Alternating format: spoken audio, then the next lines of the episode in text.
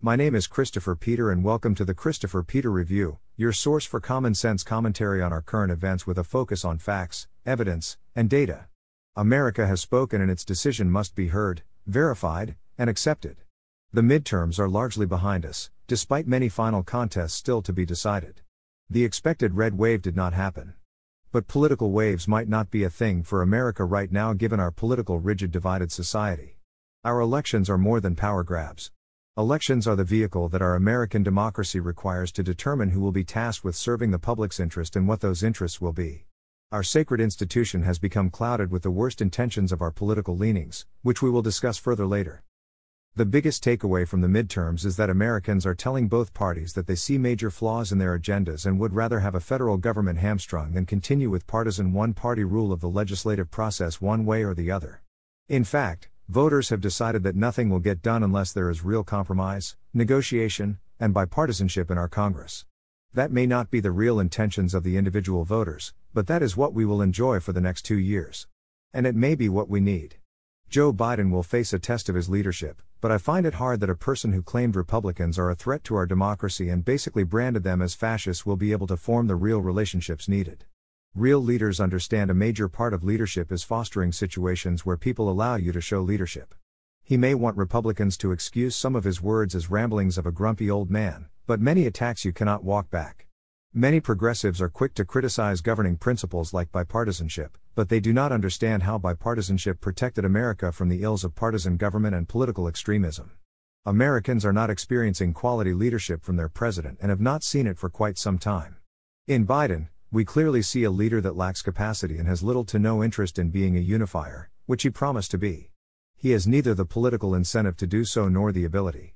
Prior to him, Donald Trump was a firebrand leader who may have enjoyed many policy successes, but personally turned off many in the public. Americans want a thriving economy, but also want less chaotic behaviors from the person who leads them. His predecessor, Barack Obama, was a great orator and had a unique knack for speaking to emotions of his base. But Obama can be credited with ushering in this era of single party interests in our federal government. His governing principles normalized partisan one party rule, where he viewed Republicans as an unnecessary obstacle rather than a partner in the legislative process. Great speaker, but his words did little to unite us. Rather, he solidified our political differences. It has been some time since America has had a leader in the likes of a Ronald Reagan or Bill Clinton, both of whom effectively worked with congressional majorities of opposing parties to achieve quite a bit for the American people. Joe Biden struggles to lead his own party and White House.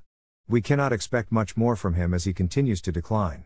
In many ways, a divided government is what is best for America as we march towards 2024. Republicans and Democrats will try to use this period to set the stage for trying to win the White House, both houses of Congresses, and much more in what will most likely break the record for campaign spending on both sides. It is important that we understand what we need to seek in candidates for this election. There is a slight chance that 2024 becomes a rematch of 2020 or 2016. No one knows for sure if Joe Biden will attempt to run in a presidential contest where he must face the voters in a more frequent manner. It is becoming more likely that Donald Trump will try to return to power, despite his best efforts to alienate his party's voter base. But we have to hope that both sides will decide to offer better options for American voters. We must acknowledge that America does not need a president that obsesses with going viral on social media or one that takes pride in delivering divisive quips about their political opponents to biased media outlets. We do not need to see our president on late night circuits. We need our leaders to be seen offering ideas and solutions rather than not so subtle criticism of their opponents. We need leaders in all areas of government that give us confidence in their abilities to do the jobs they run for and deliver the results we demand of them. In this past cycle, Americans told our political candidates from both parties that the biggest issues they needed to address were the deteriorating condition of our economy, the lack of safety in our communities, and our rights and freedoms. Both parties seemed to punt on issues important to voters. Democrats wanted to shift the conversation to threats to our democracy and abortion. Republicans did not effectively address the controversies with the abortion issue, not countering the purposefully distorted claims Democrats made about their position on the issue. It is clear that Democrats could care less about the condition of our economy and our communities, and Republicans are scared of social issues. So, it is not surprising that Americans choose to put the federal government on a two year timeout. The things important and necessary will get done, but agenda items will face challenges and limited success. In the future, hopefully both parties will listen more closely to the voters and not cherry pick issues that are convenient to them. That is a great way to cede ground unnecessarily to your opposition. I hope that Americans will not hold on to and obsess about the emotions of this election cycle or anyone for that matter. Rather move forward with hope, optimism, and enthusiasm to continue fighting for a more stable, prosperous, free, united, and safe America. Our fight to protect our democracy from extremism on either side does not end with one result, but with the constant focus to advance freedom, free markets, opportunity, diversity, growth, national security, the rule of law, and our American values. Americans must not serve as cheerleaders to the interests of our political leaders but understand that it is the people who are the source of power for our democracy. We are citizens, not subjects, and should never feel an obligation to support one party or the other without candidates justifying our support. My name is Jennifer Smith, and welcome to the CRC Conversation segment on the Christopher Peter Review. The Republicans squandered a major advantage. A failing unpopular president, a struggling economy on the edge of decline, a society struggling with crime, and Democrats completely responsible for all of it. In a normal environment, Republicans would have won with a red wave larger than what we experienced in 2010. Yet, voters did not feel justified enough to truly hold Democrats accountable. Rather, they chose a divided government. The failure comes largely down to candidate quality, proper messaging, and strategic campaigning in areas where Democrats were most vulnerable. Republicans offered many candidates that were reminiscent of the somewhat popular Trump firebrand, but lacked the standalone credibility to gain an advantage to local Democrats who were willing to buck their own party for their own political interests. Therefore, Republicans made themselves vulnerable to the fear mongering narratives Democrats used to distract from their collective record. Also, Republican candidates really struggle to talk about their stance on abortion, where they enjoy the real mainstream position. Democrats labeled many of their candidates as being supporters of complete bans without any exceptions, which is a blatant distortion. But Republicans did not push back enough to offer a counter argument to show Democrats are the party that went too far on the extreme on the issue and they are reeling it back to the traditional compromise. No woman should have to face prosecution for choosing their life when there is a real and legitimate health issue. But, abortion should not be a taxpayer supported option of birth control. They want to make the claim that it is only when there is a health issue, but we know why abortion clinics are always placed in heavily impoverished minority areas. Republicans need to address social issues and offer a contrasting vision to the constant leftward shift on these important issue areas. So, what are the high points for both parties? Republicans push Pelosi out of power, and Democrats show they can continue to elect non functional candidates with the help of Pennsylvania, a state with a public education system ranked in the bottom fourth of America. This cycle was a big loss for Republicans, who had so much to potentially gain. But, Americans will face the biggest consequences, as Biden will still be able to appoint and gain approval for radical appointees. Republicans find ways to snatch defeat from the jaws of victory. Especially in an environment where they made great inroads with minority voters. More work to be done for their part. I agree that Republicans had an issue with candidate quality. Just because there is a general level of anger and dissatisfaction with Democrats does not allow you to run candidates that do not connect without a broad spectrum of support. Maybe Pennsylvania is not smart enough to differentiate between a non functional candidate and one who could do the job. But, Pennsylvania primary voters should have considered how well a candidate that is not really domiciled in the state could connect with local voters. Even the most progressive PA voters became border voters in this Senate race. There were many areas where candidate quality made it hard for local independents to choose a Trump backed candidate when there were more moderate or center right Republicans that would probably have won. We also must consider the impact of the election interference with Democrats spending to support candidates they thought would be easier to defeat. For a party that claimed to be a defender of our democracy, this is something that should not be acceptable. The biggest outcome of the midterm election cycle might have occurred with a person not listed on a single ballot. Despite all the investigations and biased attacks, Donald Trump still figured to be a formidable candidate in the upcoming Republican primary for the nomination. Trump enjoys a loyal and significant base that would make it hard for any challenger to overcome. Many who would still support him because of the unresolved sentiment from 2020. But, Trump did himself a major disservice by again making the situation about himself and his ego rather than trying to maintain support in spite of potential competitors who saw their stock rise significantly. I think, at least for the short term, Trump did significant damage to his political brand by attacking Florida Governor Ron DeSantis, who is a rising star of the Republican Party. To this day, Trump still does not understand the need to not alienate members of his own political party. Trump served a purpose for Republicans, showing them that you can be a bold defender of conservative politics, even if you are not the greatest example of conservative principles. He showed Republicans that you can fight back and push back against Democrat narratives, biased media, and establishment politicians. Whether you support Trump or not, he was the epiphany for Republican candidates, who cater to a Republican base that wants to see their candidates fight for Republican ideas and policies. But, Trump never understood that you need to be that firebrand that can fight against establishment politicians, but you need to not go that far in that your own political party is fractured. This is not 2015 anymore. There are more candidates who share the policy views of Trump, but have a more disciplined political aura. These candidates may be better options as they will face less opposition from independent and moderate voters turned off by commentary and behaviors by Trump. He all too often puts himself first and his ego gets him in trouble all too often. There are many legitimate reasons to support Trump. But I think he made a miscalculation on some of the statements he made on election day and his attacks on the popular Florida governor.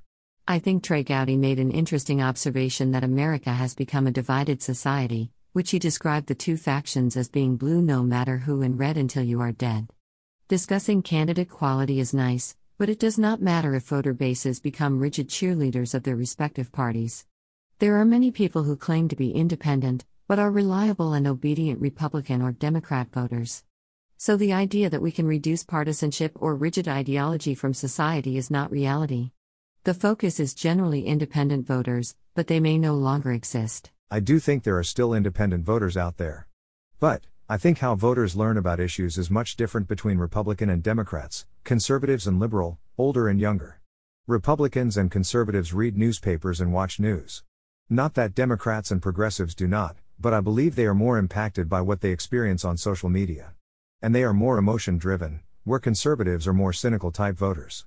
Also, I do not think Republicans and conservatives truly understand how much politics is infused in our culture. In movies, entertainment, and other facets. Consider the number of daytime shows, evening shows, and the late night talk shows that serve as political advocates. So much content that normalizes political views. Many conservatives will watch shows and movies and filter out the unwanted bias. But, I do think that people feel the media is reflective of real life when it is not. Social media trends are not authentic. There are many echo chambers that push ideas that common sense would make you reject if you critically thought about it. More content focuses on normalizing fringe behaviors than advocating for good values and principles. Or simply not indoctrinating at all. So I think we cannot be completely surprised when we see people behave outside of the expectation.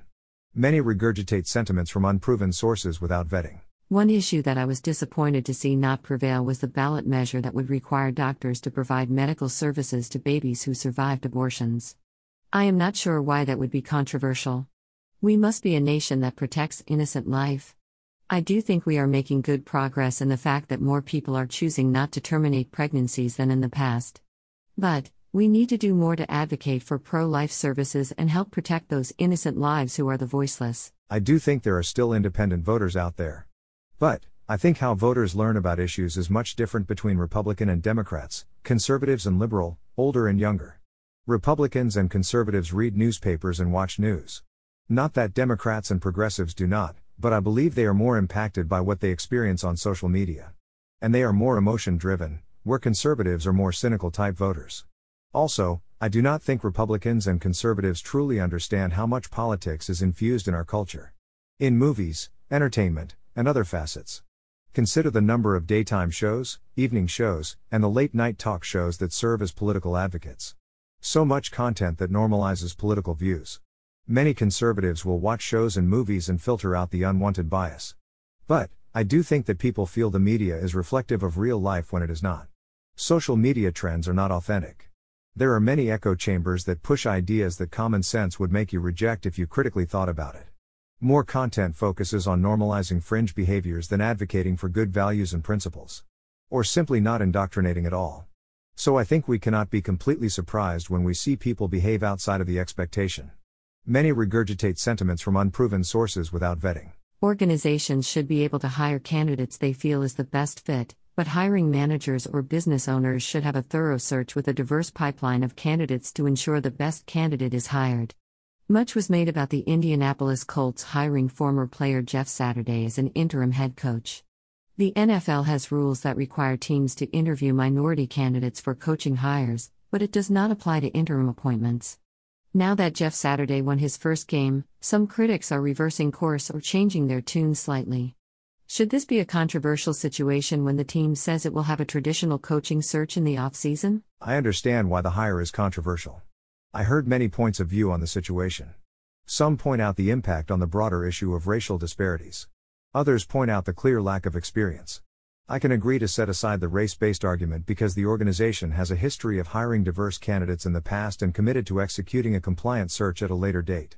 But even setting that aside, you can still take issue with the decision to overlook all the individuals who currently work in the building. Seems wrong to disregard people who also aspire to advance their careers and already contribute to your organization. In baseball, basketball, and hockey, external interim hires are not out of the norm. But, football is largely viewed as a more intricate and process focused sport, so one would reasonably question whether it would be feasible to acclimate a coach in such a short time frame. But, it worked at least for the first week. But, if you are a member of the current coaching staff, I think you must realize that you do not have any chance of making it through the off-season search. But, you still have a paying job to do. Jeff Saturday seems like a very likable and knowledgeable person. Sometimes, you need to bring a person that you believe can do the job before you decide what you truly want and need in the next permanent candidate. In closing, I hope that we do not dwell on the emotions of any election result. America continues onward. Our road ahead is quite tough. We are seeing job cuts in tech. The potential collapse of a major crypto provider. The near future may be cloudy. But, we must continue to be hopeful and persevere. We must continue to advance opportunity, growth, diversity, and self governance. We must remember that the power resides in the people, not exclusive to the government. I thank Jennifer for her continued contributions. Also, I thank the audience for taking the time to experience this episode of the Christopher Peter Review podcast. We truly appreciate your viewership and continue to collaborate to ensure we offer common sense and informative content. The Christopher Peter Review features not only this podcast, but feature commentary from Christopher Peter and news coverage via yours truly. Please continue to visit the Christopher Peter Review channel at www.crcrvw.com daily for new podcast episodes, commentary, news coverage, and curated news content as well. Our focus is always providing objective common sense analytical content centered on facts, evidence, and data. We leave the partisanship and political hysteria to other sources. Thank you once again for experiencing this podcast episode, and we will see you next time.